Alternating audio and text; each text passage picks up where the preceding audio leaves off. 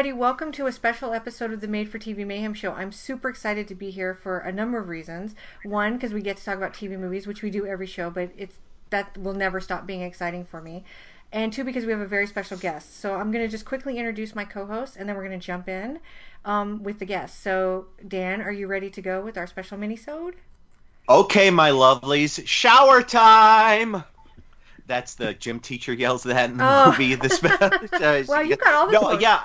I, I, got- you know, I, I watched it again this morning, and I just took a lot of quotes. I was having fun with quotes. Yeah, there's but some- yeah, I'm, I'm there are some fun quotes. Yeah, there's some good quotes in there. Uh, we're also here with Nate, finally, who couldn't make the last episode, but he's here.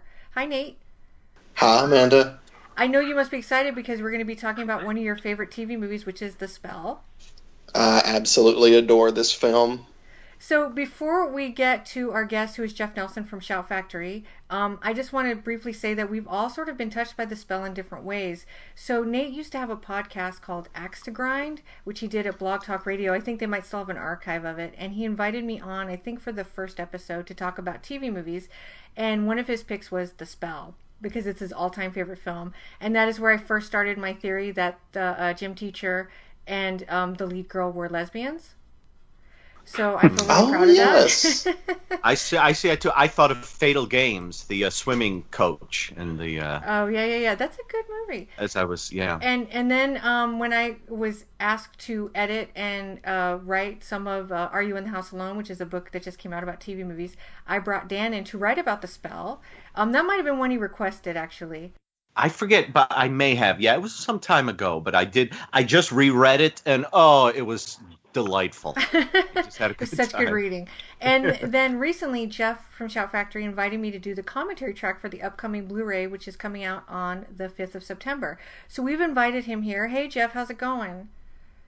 Hey guys, how are you? So good. We're so doing good. Doing good. I well, of course it sounds like it sounds like you guys are super excited about the spell. Well, I share your excitement from a fan. I am not just uh, a, a, a marketing person just uh, cranking it out. This was definitely a personal pick uh, from my own uh, of my own on in this.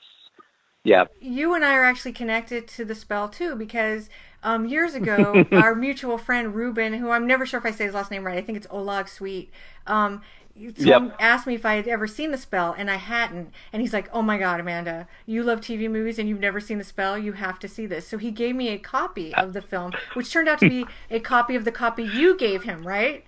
yes, yes. That's so crazy. It's kind of a, it's kind of a weird like, you know, I- you know, from working with in Scream Factory for five years and Shout Factory for eight.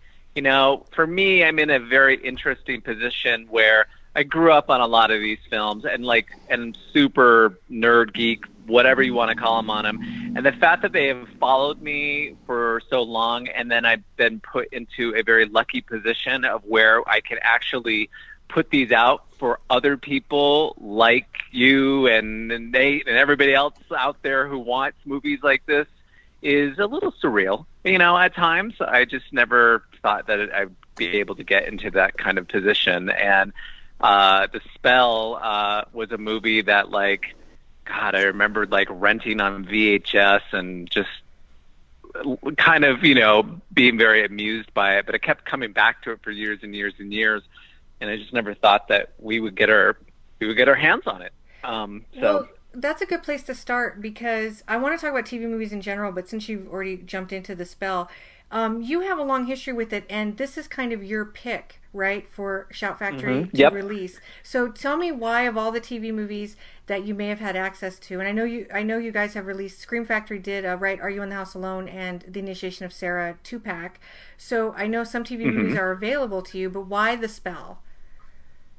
So, um, so for TV movies on DVD and Blu-ray, uh, you know, unfortunately, uh, believe me, I don't like saying this any more than anyone likes to hear it, but they generally don't don't sell to a volume that has made them more available. That's why you're not you don't see them as much out there. So when we were we released the um, TV Terrors double feature with Are You in the House Alone and Initiation of Sarah, we were testing the waters and seeing how it would do.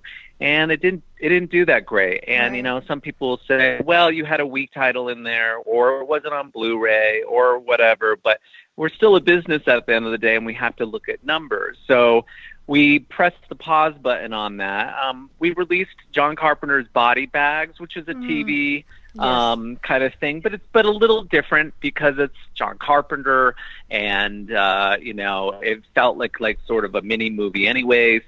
And um, so years went by. We, you know, uh, a lot of people don't understand is that these TV movies they're sort of scattered throughout. You know, some are at MGM, some might be at Universal, some might be at CBS, some might be at Paramount, and so it's kind of hard to even you know determine where some of these are. Um, we've had a, a long-standing deal with MGM, and that's how we got movies like The Fog and Carrie and Child's Play and all sorts of stuff. But we've been going through their catalog quite a bit, and we're sort of at the end of it to a degree. And The Spell was a title that I'd seen on there for some time, and uh, you know we were hesitant on uh, getting it because, well, here it is, it's a TV movie, and we saw what they did before, but we're we were sort of at a point where it's like, you know what, if we can do X amount of units on this, and people actually show up to buy it, then we should be okay. We should be able to make a profit, and who knows? I mean, if it does well, if it does, you know, up to snuff, then you know, perhaps down the road there's other TV movies we can look at. Um, I don't know of any at MGM right off the top of my uh, head, but God, from a fan perspective, oh, there's so many I would Mm. love to have on Blu-ray and DVD. Like, you know, uh, are you? Um, what's the my the one that is requested the most and the one that I want the most is uh, "Don't Go to Sleep" with Yeah. Valerie Harper. And, oh yeah, uh, of course. that's yeah. such a great one. Just the pizza pizza cutter scene alone. so, I mean, uh, you know, there's and there are just several of them out there. The babysitter with uh, um, William Shatner and, And Patty, Duke, and, yeah, Stephanie and Zimbalist. Stephanie Stephanie Zimbalist. So yes. I mean th- these are these are movies that you know, like I said, when I was a kid, like eight, nine, ten, I was like, you know, I couldn't see the R-rated movies in the theater, so it was like these were just you know cheap thrills that I could see on TV. Midnight Offerings would Oh, be another favorite, one. I mean, I you know I'm super excited that you know another company I don't recall their name, but this October they're releasing Summer of Fear with Linda Blair, and uh, that's you know. So, anyways, I, I realize I'm I, going off in tangents and stuff, but that's how the spell came to be, and I said, you know what, let's get it, uh, and let's go for it, and yeah. So that's where that's where it is. Well, you've already kind of answered my question, but like, tell me a little bit about your experience with um, made-for-TV movies. Like, what's the first one you remember seeing? And you know, you I remember on Kindertrauma you did "It's a Horror to Know You," and you said Halloween was the one of the first, I guess, the most influential horror film you saw at like nine. But but did you had Yep. you seen other TV horror movies prior to that? Nope, nope. Halloween 1981 broadcast in October was the very first horror film I ever saw, and and it just that was it. That set the tone, scared the hell out of me. Nightmares for months. I just, you know, I was shell shocked by that film, and when the shock wore off, that's when I like started to dabble into well, what's this horror film over here? Well, what's this? Well, what's this? And then the, and at that time those TV movies, some of them that I mentioned, like Don't Go to Sleep and The Babysitter, were either showing first time or being rerun for, Right. you know, and so I got into those. I would say that those were, I mean, I'm trying to think of the other TV movies that would, like horror ones that would have, uh, that I would have seen. I mean, there was The Midnight Hour in the Oh, mid so 80s. good, yeah. Uh, uh, yeah, we got requested for that quite a bit. Um, uh, there was The Intruder Within, which was interesting, kind of an alien clone Yeah. on a sh- on a on a oil, rig or something yeah. like that. I just I just discussed that film. Um, I was in London and I did a talk and we did a thing on small monsters and um Uh-huh. and uh, I don't know if you remember the how it starts small, the little alien creature. And uh, Chad Yes, Everett, I I, think, think goes toe to toe with him. It's this really great scene, and uh, so I'd only seen that movie for the first time this year. Um, and it's it's really an interesting film. I don't know what my young brain would have thought of it because if you ever watch the promo, which is available on YouTube, they have a scene Mm-hmm. where it looks like a couple are having consensual sex, but it's actually a rape scene in the film. Oh my! Yeah, I so- forgot about that. yeah, so it's really intense when you like when you're watching the ad, you're like, "Oh, look, there's going to be sex in it. It's going to be sexy and whatever." And then you watch the movie and you're like, "Oh my god, he's raping her." And um and it's Wow. the marketing was so off in a way, but it's a really good little film, I think. Yeah, and some other ones that now that now that I'm sort of opening the floodgates. I mean, I think Wes Craven did a great job with Chiller, um, which I wish had a real proper release. I thought that it was really scary when I was a kid. He also um, did a good job. I do have it on DVD, even though it's corny. Invitation to Hell is pretty fun. Um, it really, it really is pretty pretty silly. Um, you know, but um, and then there was a lot that you could rent on VHS off of interesting labels. Like I remember renting Cruise into Terror or Yeah. something with like I think John Forsythe or whatever. And they, they, and these movies would show up. Some of those Killer Bee movies and and and I would just kind of watch them and and uh, but you know, it's too bad that they're just not as available. I mean, you know, the only, you know, the ones that you usually see available are like, like, you know, Born Innocent is on DVD or some of the ones that were like the big TV movies from Right. that time. But there's so many of them out there that aren't. I have to give credit to Warner Archive when they were starting to dabble into that stuff. They released one called Desperate Lives with Diana Oh, that's a great one, yeah. Great. It's ridiculous. It's hysterical. It's propaganda. like I bought it. Oh, totally. Yeah. And it's just, but you know, got it right away. I'm actually looking at my library right now to make sure that I'm not missing any like TV movie that I'll say, God, why did I mention that one? Because, but you guys already know them all anyway. So if I forget, you know, they're that you'll you'll remind me. But yeah, those were the ones that made, uh, I think, the impact. So, um, ugh, I'm not sure what my next question should be after that. Uh, well, so you've already talked about you've already talked about plans for future releases, and it's sort of vague. And so you guys are kind of Mm-hmm. looking again, like testing the waters again, to see if you can meet Yep. a certain quota. Um, you've already kind of talked about movies you'd like to release, like Don't Go to Sleep. But is there anything that's really obscure that you think really deserves uh, a release? As far as TV movies are concerned, Yes. Yes. Um, I think I've covered most of them all. I think that uh, if it, let's just say this, what I see in the five years that I've been at Scream Factory, I see basically every request that comes through social media from every movie and every sort of genre. And the ones that, the TV movies that rise really to the top are Don't Go to Sleep, Midnight Hour, Midnight Offerings. And I think that those three are sort of the biggest ones. So if you know you got access to that, you'd start there, and then it kind of goes down. But there's other ones like I remember Amityville Four, Oh yeah. uh, the one with Patty Duke I and a love that. lamp and whatever.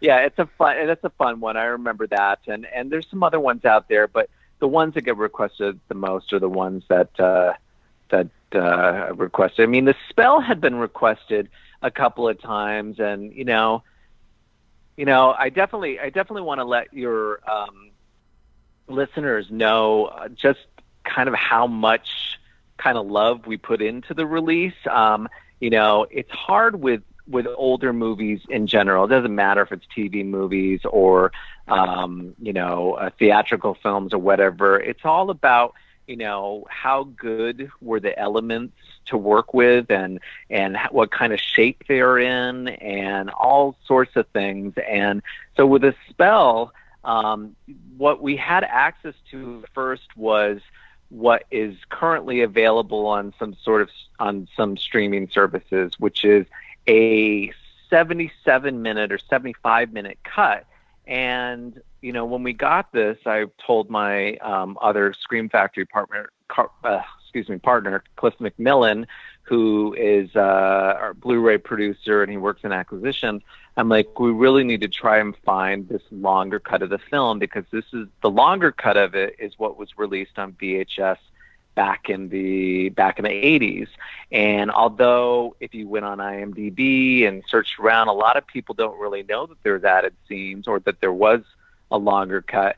I remembered it, and so we had to bug MGM and we had to go through a certain stuff. And alas, we found it. And but there were certain things about it that, um, like. Uh, uh, you know, the audio is a little off, and we tried to, you know, tried to dehiss it as best as we could. Uh, you know, there's just there's things, you know. So I think that with the parameters that we have to work in, um, I say that diplomatically, uh, and the resources that we have available. I mean, I'm really pleased with the way that the film turned out but you know it is not uh, uh, as we all know it's not gone with the wind. It didn't go through a you know a 4k scan restoration and a you know uh, a cleanup that is you know that's yielding a lot of units. But i think it's really good. I hope none of this is boring you guys. No no no, No, I think I- I- oh go ahead dan. Oh, I was actually that that was going to be. I actually had two uh, things I was going to say. One, God bless you for releasing Green Acres, the complete series on DVD in a few months. Uh, one of my all-time favorite shows. and two, nice I, I, I was going to ask what sort of elements do you is, do you have for films like this? Because I thought when you did the previous double feature DVD, I figured maybe there were possibly maybe no film elements uh, uh, available or So that the the first double feature DVD release. Um, I have to be honest. I don't know. Uh, I know that why it came out on DVD is either uh, at that time it was a little too risky. This was back in 2014 when the brand was still Oh, launching. sure, yeah. It was still too. It was much more expensive for us to make Blu-rays at that time, and the way that our budgets were planning out for those two movies, we just didn't have it in the budget to even investigate doing a high definition master, which is why there were standard definition releases. I don't know if they were on um, like uh, inch tapes or whatever. I'm not going to sound too technical here. That's why I let my tech guys talk a little bit more on that. But um, you know, I mean, listen, I, I don't want to make any sort of promises or anything like that, but like, say if the spell did well, then you know it would be something for us to maybe do a high definition of initiation of Sarah. You know what I mean? Oh, so yeah. that that's that's where we could possibly go back to it. But again, I say that with the caveat of like, you know, the spell has to do well, and also we're not going to know.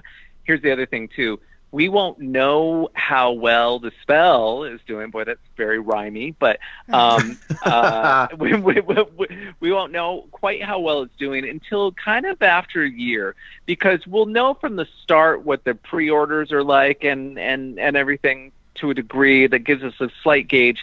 But it's also one of those titles that could do better with word of mouth, with sales that come Yeah. up, and all sorts of things. So we really don't. We we usually after a year take a take the temperature and then go from there. But um, God, I'm like I said, going all over the place. Oh, yeah. No, so no. for the spell, we we, we had um, we had. Uh, uh, I was surprised that there were two elements for us, or two film elements for us to access. Wow. And you know what? Considering this movie was, you know, came out in '77, this is a 40-year-old film. Um, you know, it looks pretty decent, um, and it looks better than it ever looked on any, obviously, VHS, and it was never released on DVD. Actually, it's so funny when we got it. There were some other fans in the office of the spell that I had no idea were fans. This guy who's a copywriter was like, "Oh, I love the spell," and I, you know, some people have come out of the some people have come out of the woodworks, and and and I'm just like, well, look at these closet spell fans. I love it. That's yeah. I Um, I that. Oh, I'm sorry. oh no, go ahead. Oh no, I was going to say yeah. That was my thought when I saw it announced on Blu-ray. I thought, what sort of uh, film elements do they Yeah, have? Yeah, I was actually asked that, and I don't know enough about f- how film gets put onto DVD or Blu-ray to answer it. So I'm kind of glad that you um, Yeah. are discussing it because if people are interested, because I think something that's really interesting is a lot of people don't think that uh, TV movies have ever existed on 35. Um, you know what I mean? Like and and I'm not really even sure how they ended up at the uh, local channels, but I think there was a lot of 16 millimeters because you always see copies of those on eBay. So, Yeah. Mm. um, and so I think people think that like, and also the idea of film and TV. I don't know why, but maybe because everything's so much directed towards video, because video can look f- filmic now. But there's this, it like blows people's minds that there's like probably 35 millimeter prints of these films somewhere. Do you There, what I there, mean? mu- there, Well- there must be originally. Yeah. yes. Yeah. Yeah, but but for this in particular, like, uh, well, for the spell, it was shot full frame. So Right. Sure. you know, one of the things I was hoping for is that there was film where it was like a, you know, a 185 or something like Mhm. that. That would have been Mhm. amazing to see more, much more of the Yeah. spell. But it really that that wasn't that didn't. It's not how it existed, and so you know, it is the full frame. That was another thing that makes you a little skittish too, because so you know, most people are used to having widescreen presentations Right. of films, and you know, this is not. I mean, and so there will be boxes on people's screens, and unless some people really know the history of a TV movie, they, you know, it's not stretched. It's not, you know, uh, we didn't have uh, additional footage or on the side to to match or anything like that. So it is a one three three. But again, you know, you put those into check. You put, and then you look at the film itself. We have your commentary, Amanda, which Yay! again, Yay. very fun. Yes. Thank you you. know what? I, I'm just I'm just gonna say this. When we announced it, I had several, probably at least a handful of people that cited your name Oh. and said you should really contact Amanda at blah blah blah. She wrote a book, da, da, da, and I had already known of you through Ruben, and I had already known of your book too because I'd already bought it. Um, but it was, you know, sometimes when it comes to extras, you're like, well, time, money, budget, like those can those things all come together? So um, having you on there is a nice, legitimate stamp. And then we were also able to get an interview with the um, the writer Brian Are- Taggart. who do you live in my head, V. Jeff? Do you live in my head? Because that was my next question. Let's talk about that interview with Brian. Because you know he was he was my old writing teacher at UCLA Extension. So yet another connection Oh, to the that's spell. funny. Yeah, and so I was really Wow, that's funny. Yeah, he's. I really liked Brian. He really pushed me hard, but it's the only time I've ever been able to write a full screenplay because we only had to write the first act. But he pushed you so hard on understanding your story that when the class ended, I wrote the second and third act in two weeks, and um, and I've always kind of had held him in high esteem. Plus, he made visiting hours, which is fucking amazing, Yes, right? yes, so. yeah. Well, visiting hours is one of my all-time uh, guilty pleasures, Oh, and so it's good. actually not even so much a guilty pleasure. It's actually yeah. a pretty underrated Yeah. film. I, I Let it out. I'm- Let it out. yeah, yeah. It is. It is a good uh, horror film that just you know kind of flew in. But the people who know it sounds like uh, you guys do. Uh, I just think it's great, and Brian did it. You know, I think Brian did a great job. He did. So so tell me. I know you don't want to give too much away because we all want to watch the interview, but um, but like, uh, could you give us just a little background on the? Did you do the interview? Of did course. you film it? I did not film the interview, which is too bad because he lives in LA and we did an interview with him for visiting hours and you know, I'm a fan of that and the V, you know, films and you know, other Right. things that he's done, including the spell. And I've just not had that lucky time for me to just kind of run into him and say, Hey Brian, guess what? I put out, you know, visiting hours and spell and whatever.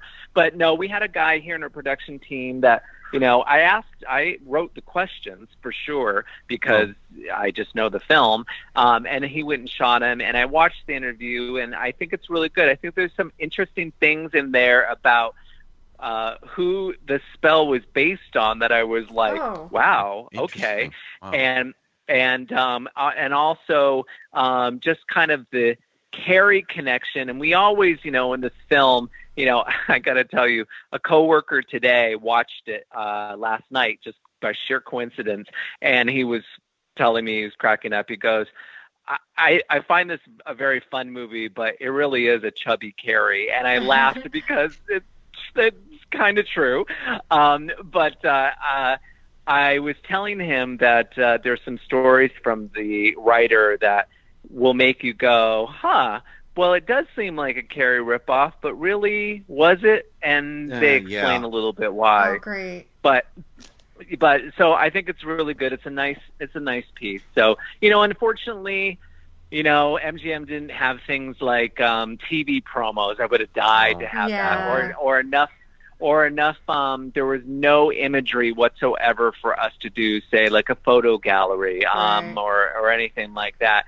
You know, people ask, ah, why didn't you go to Lee Grant? Well, we we've tried going to Lee Grant on visiting hours, and she's believe me, if anybody would want to talk to Lee Grant, it would be me. I love her from Yeah. everything everything from Like Airport, Airport 77, 77, yeah. to the yeah the the Swarm and Damien and Valley of the Dolls and I'm like to me Lee Grant has been in more of my favorite uh films. So you know it would be great. But you know, you know you know let's be honest you know if she turned us down for visiting hours she probably wasn't going to come to the bat for the spell. And and and she's also you know she's older and I I don't even know if she lives here. So that's the other thing too is logistics and times. And you sometimes have to be realistic. We don't know where Rita you know Susan Myers is. God that's a you know and that's the other Another thing too is- dimension, yeah. Yeah. Yeah you know we come out with movies the the movie Deadly Blessing um Oh yeah. uh, from Wes Craven um, in '81, starred Maren Jensen from Battlestar Yes. Galactica. I believe. Yes. And- yep, yep, yep.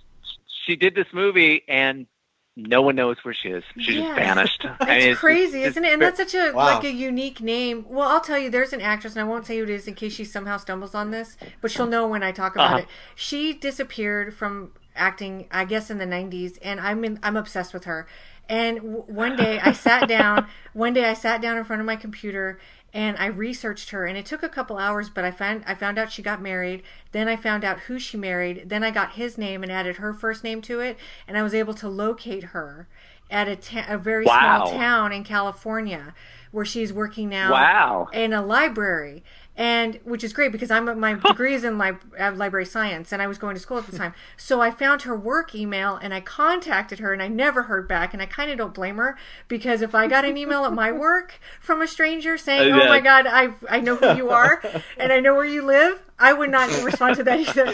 But like but like I can find people. So the fact that I I wasn't able to find Rita not that I looked that hard or Maren Jensen and I have looked for Maren Jensen as well. I mean it's, it's really Uh-huh. weird the way these people fall off the map like that, especially when we're so connected. Because if I could find this woman and she was deep, then these other people are like Right. real deep. That's all I'm gonna say. Well, a great example. Um, we came out with a film that sometimes feels like a TV film, except for all the gore and stuff that goes in it. Is um, a 1977 film called The Sentinel. Um, Yeah. Oh, yes. Cristina Yeah. Raines. yeah. Oh, I love her. Yes. Yeah, and I and I love the Sentinel. The Sentinel is one of my favorites. Well, we through uh, through a contact got her out of sort of I wouldn't say hiding, but we got her out of where she was from to do some commentary. She didn't want to do an on-camera interview or whatever, Oh, and I won't say her occupation or anything like that, right, but sure. I mean, she really like she lives in California, but she does a job that you just get completely 180 degree different from what she um is what she was what people know her for and you know she uh, she looked similar but not I would never recognize you know what I mean and so hmm. the you know Okay.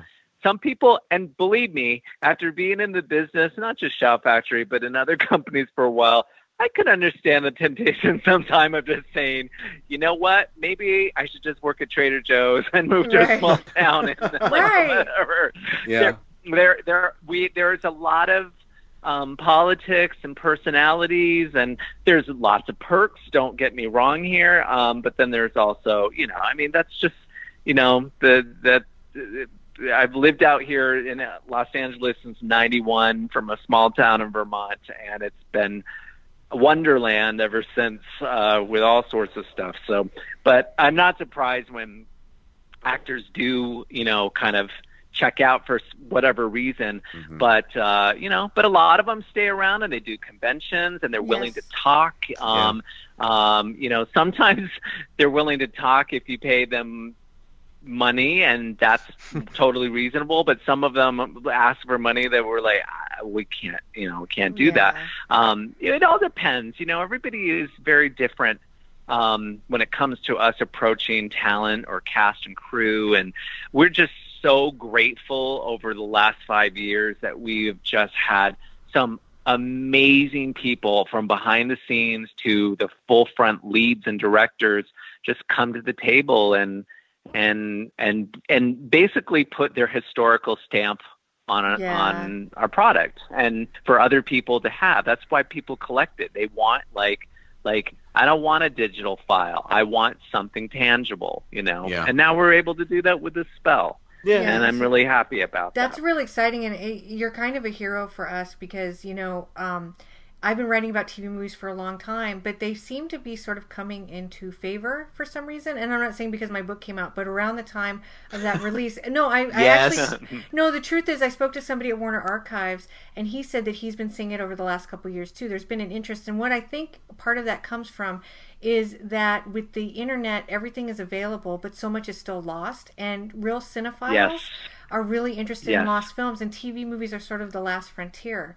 And so I think we're coming into a sort of where they're becoming more in vogue because they're so they're these things that nobody had any realization even existed up until like just the last couple of years. And I know YouTube, and I don't want like to promote illegal streaming, but YouTube is a big part of that because um, s things have become accessible through them, and and like weird titles have popped up. And um, there's actually a movie that um, was made in 1968 or 69, I guess, and it was preempted for the moon landing, and it never re-aired. And it, Oh, interesting. yeah, and luckily it re-aired in um, like TBS picked it up like in the 80s or 90s, and somebody taped it and put it on YouTube, and um, but nobody had seen it in its original run. And the woman who starred in it, it was her only TV movie, and uh, you know, and that was a lost film for many years. So I think people are now starting to put their feelers out, and they're like, "What haven't I seen yet? What is out there?" That um, Yeah. is going to surprise me. And a lot of TV movies are legit good. They might be restrained, but where they can't have violence or sex, they can have like really interesting character driven uh, moments. And I think Don't Go to Sleep is a prime example of that. And I did a Nate Does the Hysteria Continues, and we did Don't Go to Sleep, and we talked a lot about how Poltergeist is about the spectacle of the paranormal, whereas Don't Go to Sleep is actually about the private of what happens in the home with the family. Do you know what I mean? And so Mhm. so it deals with Yeah. dom- domestic and it's it's it yes it's like poltergeist but at the same time so it's like we talk about how like the spell is like carrie but then it's not because carrie was more about the public like how she was she had the domestic life in there but she was how the movie is is really about how she's perceived by the public whereas in the spell Right, it's boiled down into how she's dealt with in within the home and um Yep.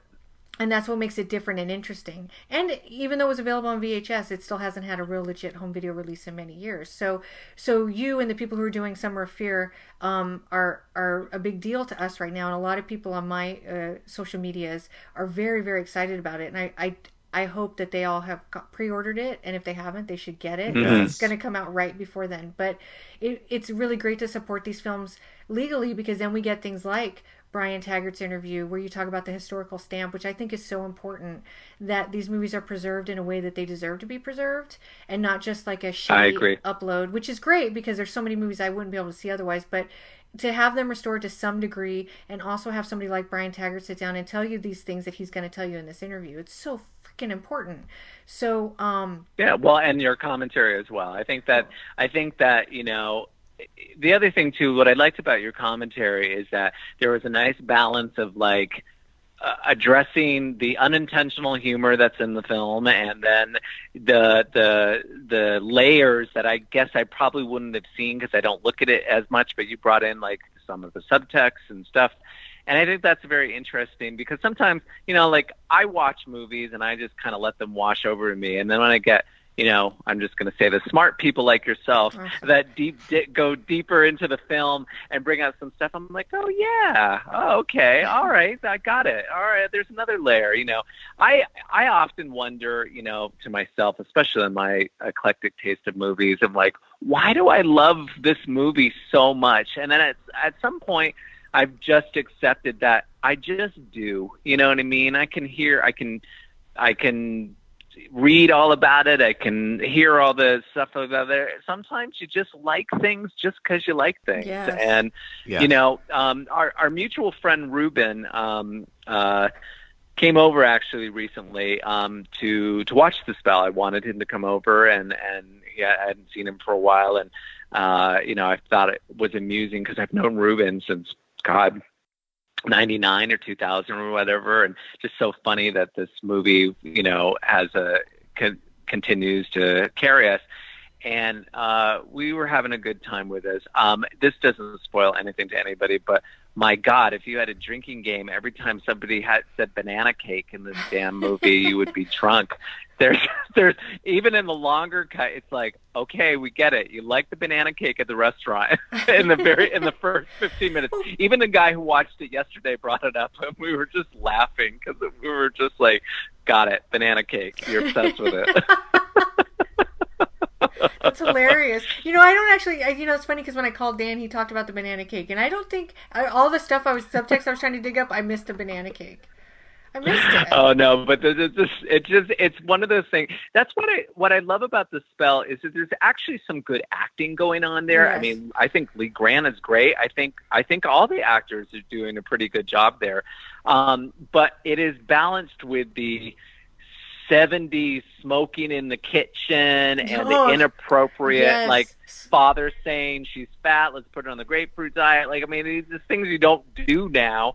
Um and then it just you know there it's it has charm and uh and it will continue to have charm. And i love and i that's why we like these retro films. They take us back to a time where you know for a lot of people those kind of tv movies take us back to uh, you know uh 70s and after school specials Yes. and and lunch boxes and like you know all that sort of stuff and it's just and that's where shout factory in general as a company is really good at doing i mean you just said it earlier um uh I, I- but i believe nate you said green acres or was it Oh, it was somebody else i Dan apologize said it. That's okay. Oh, that, that Dan- was me. Dan- that was me.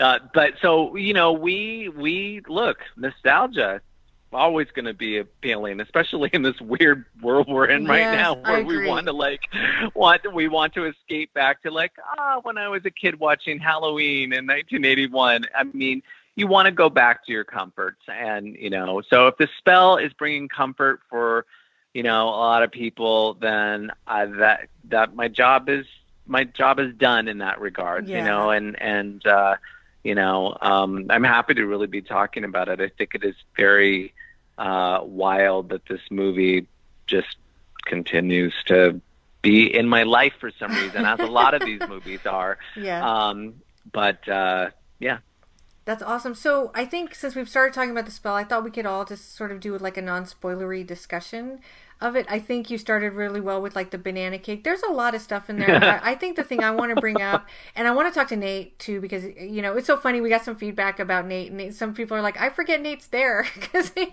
he where he waits and then he says what he needs to say, and he's very succinct. But um, you know, uh, Nate and I had a really fun discussion about this when we were podcasting. But I don't remember if we talked about how horrible uh, Rita's father is in this film. I mean, he no, is terrible. he is horrible. And like the more I watch it, the more I was like, oh, he's the he has to be the worst dad ever. And I think I even said on the commentary because I just seen the stepfather that I think the stepfather was a better father than James Olson because because at least he tried to meet Jill Schoelen halfway, right?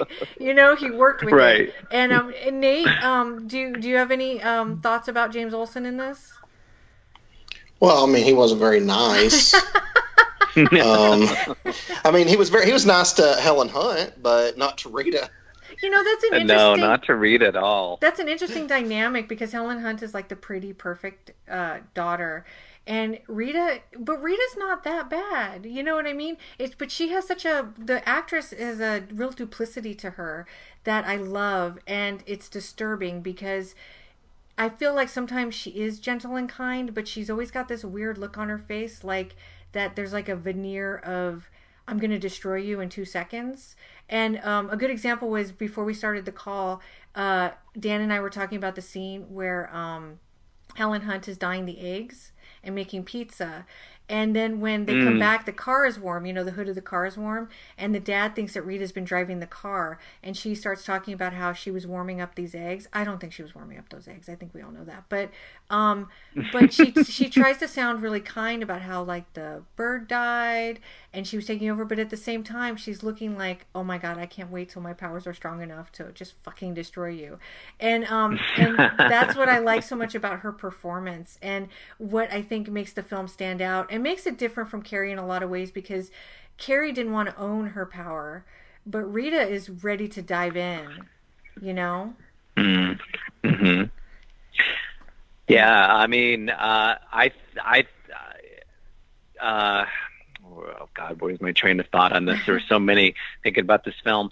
Um, to me, Rita is, you know, we I talked earlier about this nostalgia. She just reminds me of girls that I knew in school that, like, liked Holly Hobbie and like dress. like, there's a little bit of like that '70s like. I know that the Little House on the Prairie they didn't dress like that, but there's still a little bit of like that. It's that kind of I like arts and crafts kind of like her outfits even are very. You you know where I'm going with this? It's just very um uh Of uh, dowdy time. and very Yeah. yeah yeah very something, and I just find that to be you know you know interesting, but I and also amusing at the same time. Well, Because she- I She's I- oh, spinster. sorry. be- I just want to say real quick, she's a spinster before her time. I mean, she's dressing mm-hmm. like she's Right, waiting to be an old lady. Right. yeah, That's a she- good she- point. She she's the one who when you see her outfits you think okay she's in a very specific area of 1977 right. Exactly. you know it's like it's Exactly. like she, like because when you see helen hunt's outfits uh you you I, I never i never once thought 70s i just thought young woman dressing up but but Oh. rita seems to specifically dress in things that make you go rita don't don't You know, right. they, they call you they call you Tubbo in the opening scene, Don't I know, touch which is Don't encourage horrible. it. Don't encourage it. uh, and she's in those That is- sweat sweatsuits, and it's like, oh my god, you're getting picked on. And I've had this happen in, in my young life. You you get picked on, and then you accidentally dress in the perfect outfit for everyone to pick on you some more. And you Yeah. just, you just think, you just think like I'm going to dress in something low key. You know, it's like I'm not going to be in sh- the little little little shorts or little top. I'm just going to be do a sweatsuit, and then you show up and they're like, "Oh hell, look at that!" And you're like, "Oh, Yeah. I didn't do that. Oh gosh." You know what? You just brought up. You just brought up something um, uh, that made me just trigger a little bit. Like, you know, I think really one of the reasons why I like the spell is seriously, Carrie is one of my all-time favorite films. It is the there were three films that were very influential to me as far as horror is confirmed uh, are concerned, and you can uh, you're any listener to this can say half of Scream Factory can be traced back to Halloween, The Fog, and Carrie. Those are just the Oh. three that worked with with me very well. Films. yeah. But the reason What I- about New New I- not New Year's Evil? uh, no, New Year's Evil is fun, but I wouldn't Jeff, say that go that boil was your hair. um, but the but the reason Carrie resonated so much for me is I was, of course, you know, we're most of us, you know, picked on in school or junior high or high school or whatever like that, and some of those things, you know, those themes and stuff that happened in Carrie was a big deal. So even if the spell is perceived ish as a Carrie ripoff to a degree. Um, I could still relate to Rita to a degree. I'm just I'm just thinking about it now. I just wondered why Sure. I've seen this movie so much, and so there is a part of me that can sort of say ah, I can relate to Rita, and if you had those powers and blah blah blah and all that kind of stuff, just kind of like Carrie. There was another movie, another Carrie, an obvious Carrie ripoff that came out in '78 called Jennifer Oh, that love has it. the same Jennifer, yeah, yeah, yeah. Lo- yeah, same themes and same, you know, girl being picked on and you know getting revenge and um, you know, I even Firestarter isn't the same, but it's the same kind of concept. Uh, you know, and the Fury is another But- good one. But So I- Jennifer, I- Jennifer has Burt Convy, which was why it's the best of all of those films. right, right. Jennifer. You know Burt- he brought? Did you know he brought his own trailer to the film because they didn't have enough money to get trailers, and he just has a trailer apparently, and he brought it to the Oh, set. He's like, "Don't worry, guys, I got a trailer." And um, He- and there's so many reasons why I love Burt Convy, but that's like number twelve on my list. oh, that is very funny. I did not know that. Jennifer Jennifer benefits from having a um, theme song all to herself. Oh, so right. you know, That's uh, right. that's it. Jennifer, So- there's magic. I can't remember the whole thing, but yeah.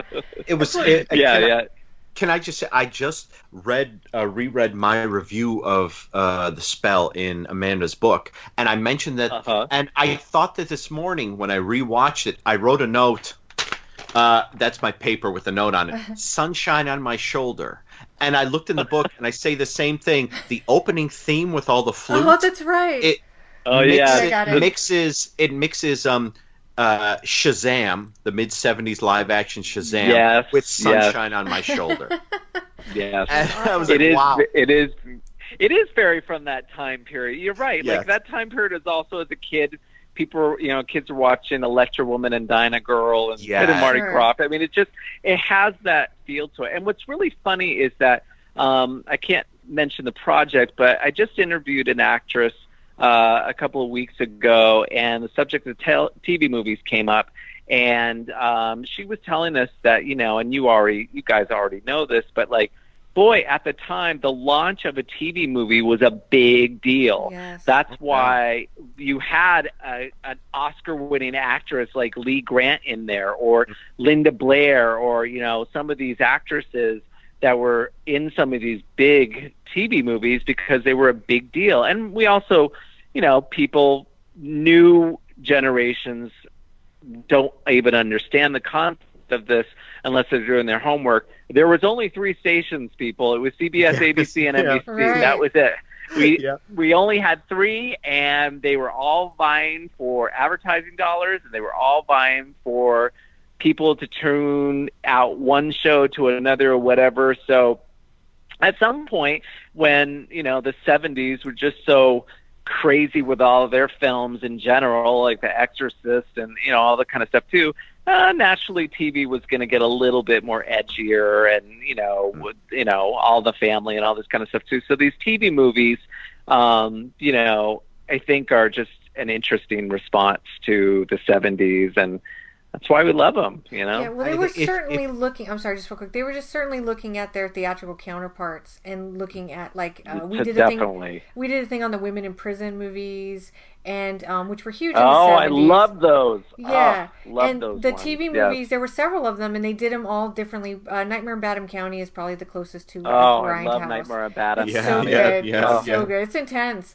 Um, and and so like I'm not Very surprised intense. that like you could call this a Carrie ripoff, or that the paranormal in and of itself was very popular on television because that's what was doing really well with Rosemary's Baby and The Exorcist and The Omen.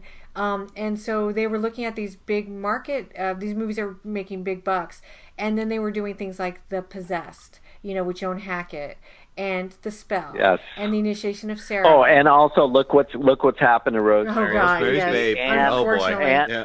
and Re- Revenge of the Stepford Wives. That's right, And, I mean, they yeah. were just Yeah. they were really doing a lot. God, it's so funny. You get we you start talking and the floodgates open. There's so Yeah. many out Oh, there. so and don't many. even get me started on all those prison movies. There's one with Lois Nettleton that I oh, wish we was on covered that. DVD. Women. Women in Uh, Chains. isn't it? Oh my God, it's a That's great an- TV Yes. movie. That's Very yes. That's an interesting example. I use it all the time because Women in Chains was for many years in the top 20 highest rated telefilms of all time up into the 80s. It did phenomenally well when it originally aired, and yet it's lost. Like, Mm. you know, Yeah, it's, it it's never had a home video release. And so, um, yeah, can- apart from when we talked about it for like 90 minutes. I yeah, think. but you know what I mean. But I mean, it's so it's so interesting that these movies had gazillions of people watching them, and I mean, I mean, it did as well as the Night Stalker. You know what I mean? When it originally came out, and everybody remembers Oh, the Night get- Stalker, and it's available. We get we by the way, we do get requested for that quite a bit too. I, I don't know Yeah. where my mind was. We get requested a That's lot okay. for the Well, Night that did have a home. That did have Yeah. a DVD release. Um, It did, are there are there are there film elements uh, available for Night Stalker and such? I you know what I don't I don't know until Hmm. we actually acquire a film oh, okay, got it. Uh, legally. Then we will. Then I then I don't know what uh, what they have, unfortunately. God, all these movies, all talking about all these movies are making me sad that they're not available. Yes, that's because the I'm goal. Like, We I need know, you, I know, but it just. It, Yes, please. no, but Jeff. not. Yeah, but not sad. Well, believe me, I, I, I there's something to be said for the power of one. But in this case, I don't own the company. I don't, you know, But- control the funds. But what and- you're doing and though, some- you're testing everything out, and even if the initiation of Sarah and Are You in the House Alone didn't meet to expectations, it became available, and it's Yeah. out there, and Right. and it's it's in a form, it's in a format that's physical and that's legal and that people can access, and so yes, I, I want the spell to do phenomenal, but at the same time, just Yep. the fact that it's getting this kind of treatment is such a big deal. Like we can't overstate that. And so when I say Jeff, I need you. I don't. I'm not expecting you to go out and be like, "Hey, everybody, we got to release Women in Chains next month on DVD." But like the, I- but, but you work for a Escape, company. escape with Christopher George. You work for a company that's pioneering this idea of Yes. TV movies, Well- and, and not just in those 50 packs where they're just, hey, let's get a video transfer and just throw it out there, and that's great too. Trust me, I Right. own those. But like, but like, where you're legitimizing these films in ways that they, you know, that like other communities have become interested in them, you know, that are interested in picking up physical media. So what you're doing, even without releasing these films, Yes. what you're doing with the spell in and of itself is a really big deal. Well, you're welcome. And we, I mean, listen, I love having, I love having to be a part of it. Um, as you know, look, I didn't make the film, you know, I didn't get all that stuff, but there's a part of me that's happy that I've been able to touch it and other films like that in a way where we can make it available to you guys. This is the hmm. stuff that makes us smile. I listen. I came home today and I have a package that I haven't even opened yet, and I know two Blu-rays are in there, and they're from another company. And guess what? I'm super excited. I'm I'm I'll, I'll watch them after this call. You know what I mean? Like you know, we, we we you know you enjoy what you enjoy, and and uh, you know there are fans. It's funny. There are fans of this stuff. There may not be in the numbers that. um we would like to have, but they're all, but there's enough, and obviously for you to write a book and and uh, for us to put some stuff out. Uh, I just hope we can find more, and uh, more people can just kind of say, "Hey, I remember this film," and and you know, you know, look, your book came out this year. The spells came out. Summer of Fear came out.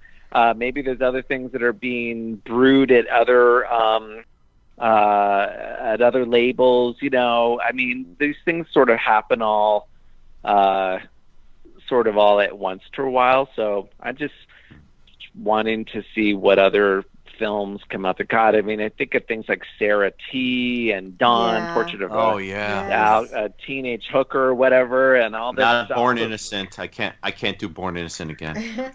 well, Yeah, I just Born in Well, I could be Born Innocent because it's just Linda Blair. I just she's Sure. just a hoot. So I just you know I can watch her in anything. That's an intense film, though. But I think I just recently did a podcast. It hasn't come out yet, so I won't say the name of it because it's new and they haven't really released anything yet. But they um, had me talk about Alexander: The Other Side of Dawn, which was the sequel to Dawn. Mm, I love that one. Yeah, Yep. and it's so Yeah. good, yeah. and it's actually kind of groundbreaking for its time. Even though I think, um, Absolutely. yeah, the people who I talked about it with weren't as hip on it as I was. Um, they liked it, but like, um, it, you know, when you watch it sort of with uh, younger eyes, um, I think you can see there's some problems with it. But at the time that it came out, that was the first time we were really kind of seeing that kind of stuff. Not the very first time, but very close. So the first time we were seeing these um, gay characters on television portrayed Yep. sympathetically. Absolutely. Yeah. Yes. Yeah, it was very. It was very. I only saw a bad bootleg of it many, many years ago that someone burned to me, and uh, I liked it enough that I have the tie-in paperback novel. Ooh. I'm looking at it Oh, right wow. now. Wow. That's cool. That's, awesome. cool. Wow. Um, I knew that came out, but Um, I've never seen it in physical form. Yeah, that- I, I I used to at one point. I think I gave it away, but there was definitely one for Sarah T, and there was definitely one for Dawn. It was part of like a series, and so Alexander's one, and that's the one I kept because it was just well, it's just more up my alley. Let's put it It's that really way. Cool. Yeah. Um, but I'm I'm curious. So um, so Dan, Yes. you've been chatting, and Amanda, you've been chatting, but uh, Nate, you. you. were introduced as being a big spell fan. So I want, I need to hear, we need to hear what, Yes, what you please. love about the spell. What's your thing? It's really difficult for me to talk about the spell without wanting to talk about the ending. So Oh, I'm, yeah. I'm trying to avoid that as much as possible. yes. But I've got to say, the finale of this movie is one of my favorite TV movie finales of all time. I it's just Yeah, that, it's a it's good one. phenomenal. Like I mean, It's a I've good one. rewatched the ending scene. Um, you know, the climactic scenes at the end. I've rewatched Mhm. those so many times that like I didn't even have to rewatch that part. I mean, I did, of course, but I didn't have to rewatch that part when wanting to talk about the film just because I, you know, I've seen it so many times that I, you know, Mhm. just, I know it by heart. But um, I mean, I love the film uh, in general. Uh, you know, I like the the characters, even the ones that we don't really care for. I still kind of it's more of a love to hate kind of thing. Yeah, mhm. more than just disliking outright. Um, but I mean, it's you know, it's it's great, and it's definitely in my top five of uh, made for TV movies. I love you know all you know like everything about it. But I'm a huge Carrie Mhm. fan as well, so Mhm. you know, I mean that obviously has something to do with it because I love Initiation of Sarah as well, Yes. and I love Jennifer. Yep, that's you know, another. her And, and again, defi- definitely cut from the same cloth. You know, I, I mean, yes, we mentioned the ending without same ending. The ending is what makes the film because it's just a cool ending. And so, for those who haven't seen it, you'll you'll understand when we when we say it. But it is Yes. it was a a good um, play on. Uh, it was a good play on Carrie in a way, and yet Yes. when you hear Brian's interview, it, you, there is question about. So you wrote this, but did you know that Carrie came in and whatever? It's just very interesting. It just Mhm. you know, but um, yes, the ending is arguably the best part about the film. I think. I, Um, I, oh, I'm, I I, was just I, gonna- I was just, Can I just ask Nate a real quick question? Um, yeah. So, Nate, you're younger than us. Um, when and where did you come across the spell for the first time? uh, I was working at Movie Gallery. Oh, oh I didn't know you uh, you when worked I was like, yeah, I was like uh, 16 or 17, and uh, of course I was all about the horror section because I mean, uh, you both know that I love my slasher movies; they're my favorites. But mhm. um, you know, after I you know exhausted the slasher selection there, I um, you know started looking at a lot of the other films, and one of them was a VHS of The Spell. So I took it home and, and watched it, and I thought it was just awesome. Um, so I mean that that was my really my first experience with it.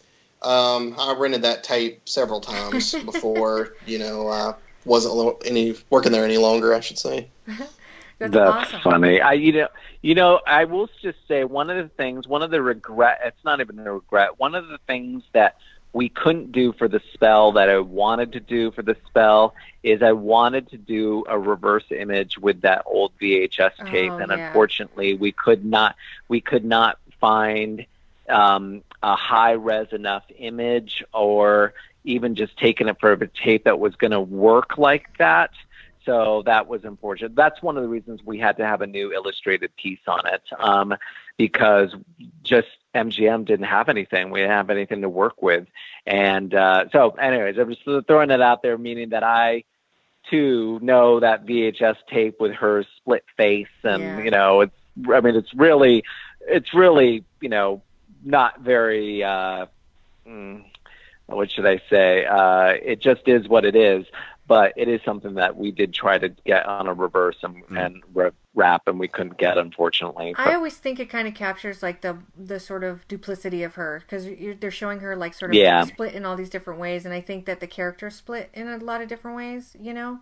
And so Yeah. I, I think that the VHS cover works. I mean, I really like the cover you guys have, though. It's very artistic and beautiful. Yes, and yeah. much nicer than anything that a, a TV guide ad. I love TV guide ads. But this right, is- right. This takes Well, it up a it's- notch. I- I will tell you though that there are artists who did it. Um, Joel Robinson, who is one of our vets and who is just does amazing, has done some amazing work for us. His first uh, um, pass at that, that first draft that he did, was basically the art. But when you look at the art again, look at the lady, the um, I forget her name, the old woman who, Mrs. you Trum- know, Trumbull, is it? Ooh, I can't remember her name, but I know you're yes. talking about. Yes. So her face is very front and center and very looking very spooky and and everything like that. Well, but in the first draft, she had a tongue sticking out, and that tongue sticking out. Just the minute I saw it, I just laughed. I was like, "We got to remove the tongue. It's not going to work here." even though that is, a, even though that is a, as you know, it's not a spoiler to a degree, but maybe. But like, even though there's a signature scene, and Yes. fans of the spell will know what we're talking about. Ruben knew it right away. He was like waiting for it. Um, but I was like, no, we got to move the tongue. That's, that's, Yeah. that's, eh, we got to still make it look a little spooky. He Yeah. definitely made it a little more. Uh, he definitely added some gothicy touches Yeah. to it, and Yes. yeah. Rita with her cape and everything. I and loved her just cape. His, her lit, her um, their likenesses. Um, uh, I mean, again, he just really excels at likenesses, and he did a good job. But But did a good job. um, And so I just uh, I just realized I'm sorry. It's not Mrs. Trumbull. I sound like I'm I'm like a like a bewitched episode. It's the Bellamy's. It's the Mrs. Bellamy's. Bellamy. Bellamy. That's Yes, right. sorry the about Bellamy. sorry about Yeah. that. I'm look. I I have a huge page of notes here, and I was like Trumbull, Trumbull, Trumbull. No, Bellamy. Uh, something something else we haven't touched on um and and then we'll ask dan about his thoughts on the spell um but of course people could pick up my book are you in the house alone? A tv movie compendium and read it but um that's my little plug. But uh some, so, something we haven't talked about and and what i actually think is probably the scariest parts of the films are the scenes with jack colvin in his office. And um Oh just- yeah, actually the ending is yeah, Oh, yeah, so I, I agree. creepy.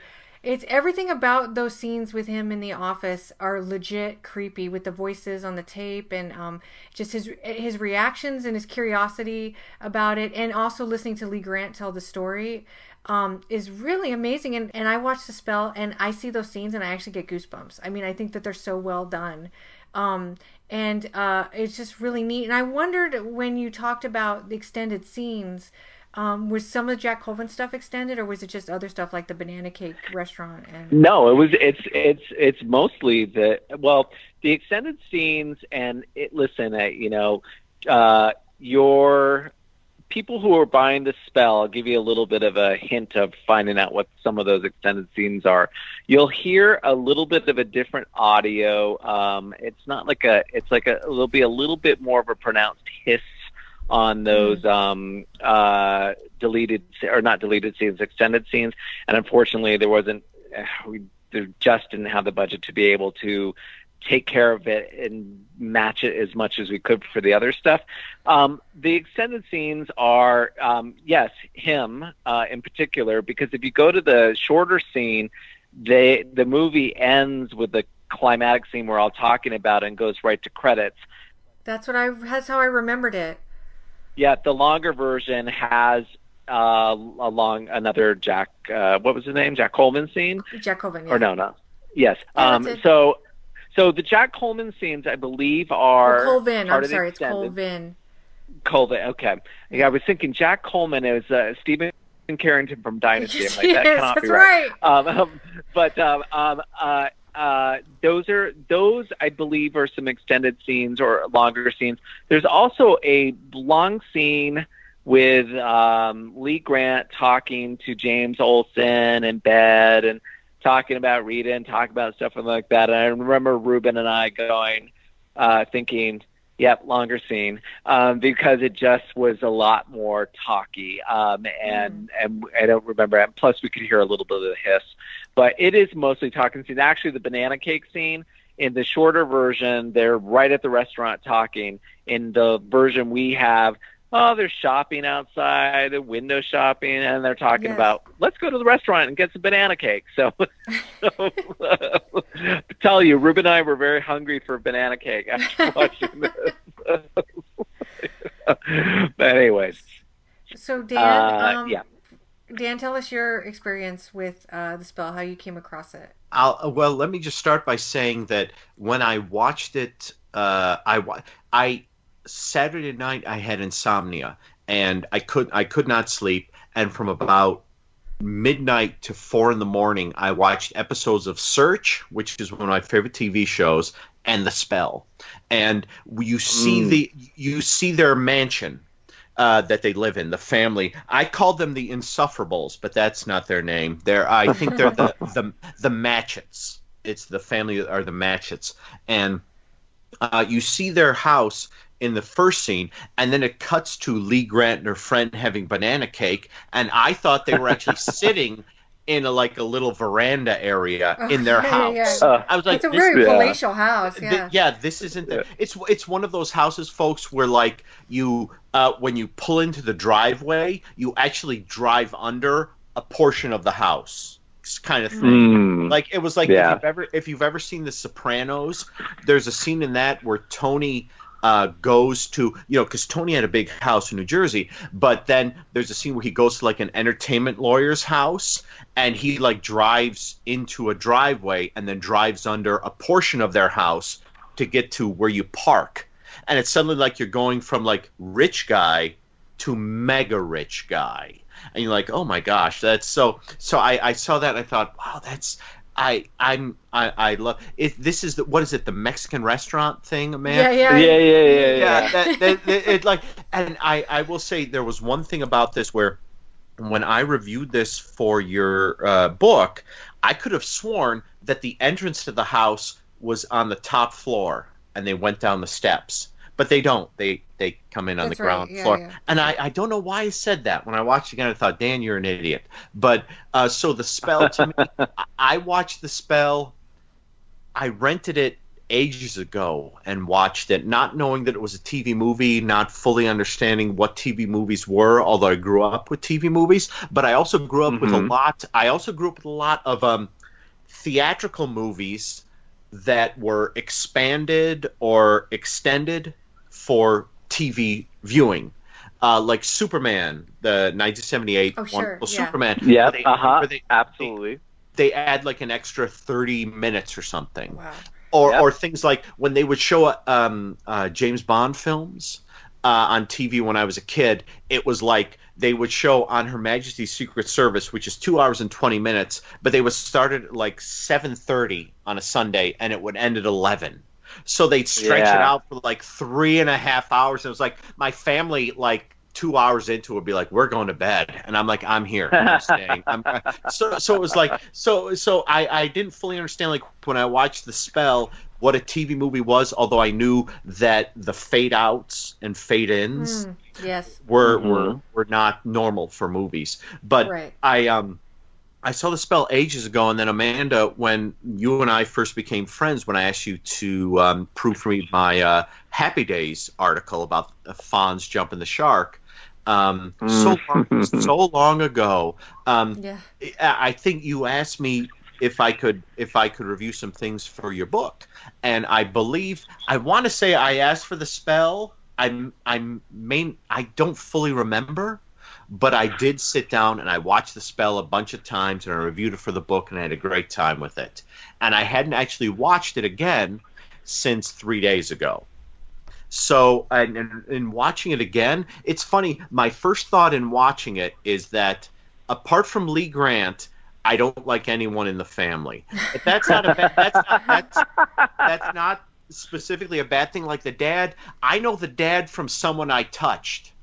That's right. You wrote about oh that my too. god, that one you asked for. Leachman one. The Cloris Yes. Leachman, Yep. The, it's it's Yep. like uh, I I think my my review says something like you know um this movie ends with the realization that Kenneth Mars touched Cloris Leachman in a very special way, and your your mileage may vary on that. So I think I remember you writing that. Yes. yeah. So um, but uh, I I like I like him because I like his hairline. Like he's got the bald thing, but he he sort of does the uh, comb over, but the comb over is Yeah. like halfway in the back of his head rather than in the front, sort of. Yeah. So it's and so, he's so ridiculously tall. Like yeah. Grant goes up to like his crotch, and you're like, oh my god, he, Yeah, yeah. He is ridiculous, And and he's very stern. Like he's you- also in a movie called Paperman. Do you, have you guys seen that? That's I've a TV seen that movie. No. Um, oh Mm-mm. gosh, he's so great. Well, anyway, but Is he's there- he's he's always got a quality to him that makes me dislike him. And I don't mean the actor. I really like James Olson, but I mean he plays a lot of characters that are kind of like the dad in this, Yes. and and and he's good at it. He's almost Yeah. too good at it, is Yeah. what I'm saying. and the thing about the spell is I, I I really love the spell. I love the way that it starts off seeming like with that, that opening theme with the flutes and the um, sort of uh, uh, the John Denvery feel, like making you think that the, this kind of gal who's not really that big, but they color Tubbo over and over. You- Yeah, like, yeah. yeah, it's Yeah. it's like and they throw some misdirection here and there regarding sort of some events that happen that are not nice for some people and and you you, you kind of watch the film but and and and gradually start to think actually Rita and I have a note right here Rita's kind of a creep as the movie goes along Rita becomes less pleasant I think. Uh, but Yes. then her dad's kind of unpleasant and then Chris Helen Hunt is kind of in a vague space where sometimes she's slightly unpleasant and other times she's like there there's a scene in the end near the end uh, this isn't a spoiler where dinner is made and the dad goes uh, looks at Lee Grant and says this dinner is great. Well Chris helped and then Helen Hunt just looks up and said well I sautéed and the way she says it is so charming you know it's like oh that's why we love Helen Hunt you know and Mm.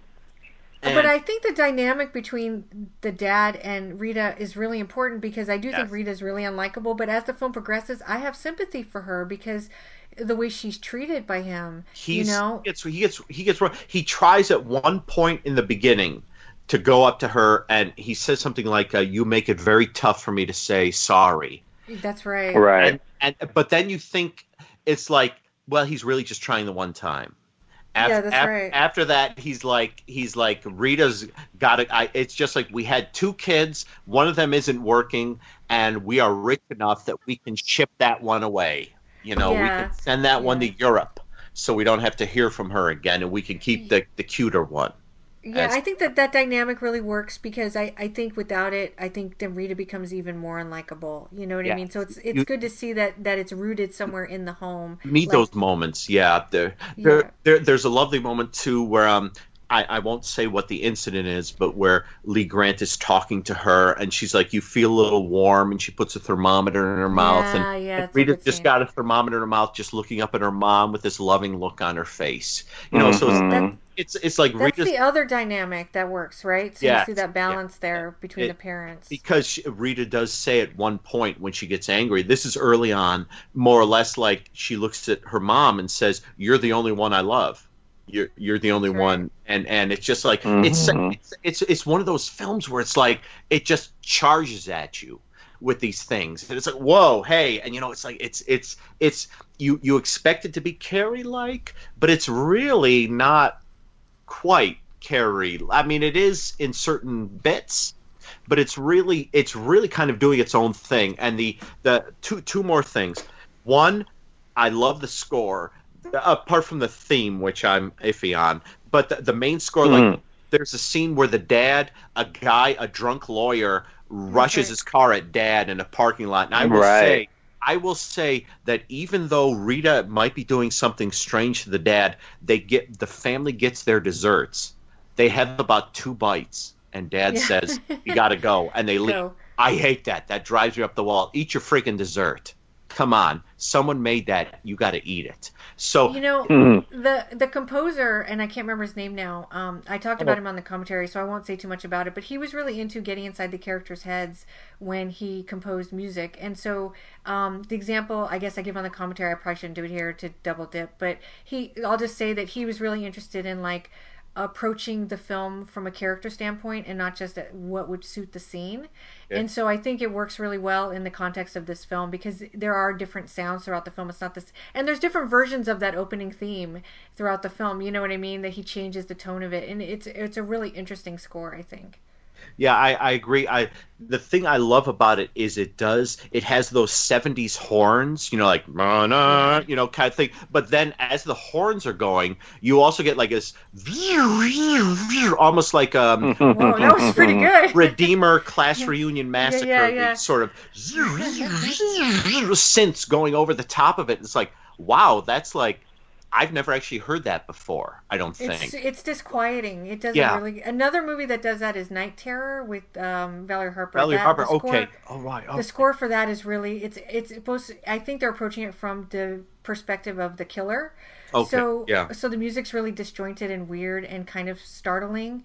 And jarring. And I think that those two films are good examples of that happening in a telefilm. You know, Yeah, I- uh, off the top of my head. But I'm sorry, which other thing? Then we got to I've try to wrap this one. up. I, I've got one more thing. Our mini so Dan is Uh, this is the mini so no the the regular episode's like three hours so no know, no I this. I, I got one more point and that is i would love to know and this might be in the interview uh, with brian taggart but there are several moments in the film where i felt like because because at well as the as the 70s went along there were more two hour tv movies. In the early 70s Sure. they were pretty much all 90 minutes. Uh, but this one this one was a 90 minute one when it aired. But there are several moments in it where i i felt like we jump ahead in a strange manner. In in the original like 73 minute version.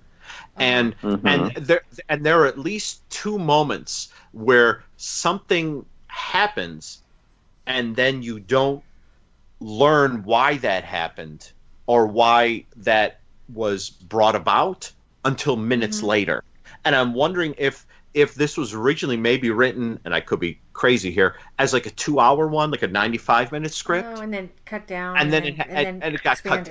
Expanded. yeah, I because there were I, I just noticed at this time when I was watching because I thought, oh, why did they do that? That that's a strange because I, I know Brian Taggart's stuff and I thought that that seems like a weird uh narr- and I can't say what they are now. Here's we'll do maybe in like four episodes from now we'll do spell spoilers. The spell spoiler section. Spell spoiler we can section. certainly we can certainly cover it uh, after it comes out more people have had a chance to see it that Yeah. might not have and we can go deeper but I, I just kind of want to encourage people the whole point of Yeah, this was to get jeff please. on to thank him Thank and you, to Jeff. promote Yeah. and to promote the film because i think it's super worthwhile and um, it's a rare and it's a pioneering movement that we're doing here with tv movies and i just want to encourage people to pick it up it's not expensive and it we all obviously have uh, deep love for it um, and we're all coming out from different angles and different walks of life and different experiences and we all really enjoy this film and we think that it's worth more than what i think it had originally been sort of regarded as which is a carrie ripoff and so um, the important part of this episode is to just sort of get an understanding of like why the spell what they did with it why it's worth picking up and why we love it um, but eventually, yeah, we, we can match this up. Uh, by the way, I have to say, I'm really heartened to hear that so many people want to see Midnight Offerings on um,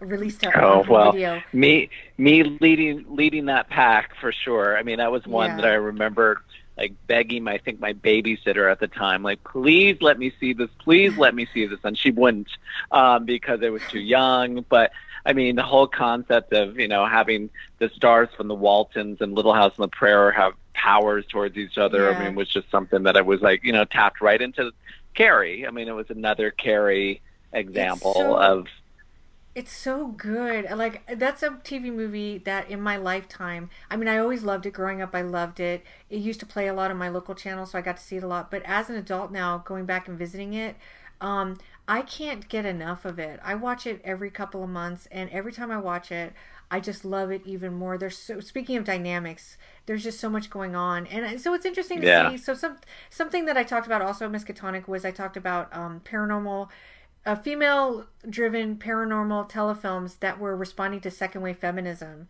And uh, three of the films I talked about were The Initiation of Sarah, The Spell, and Midnight Offerings. And Yep. so there's a lot going on in those films that are worthwhile. Plus, they're highly entertaining. And I think Midnight Offerings is one of the most entertaining TV movies I can think of off the top of my head.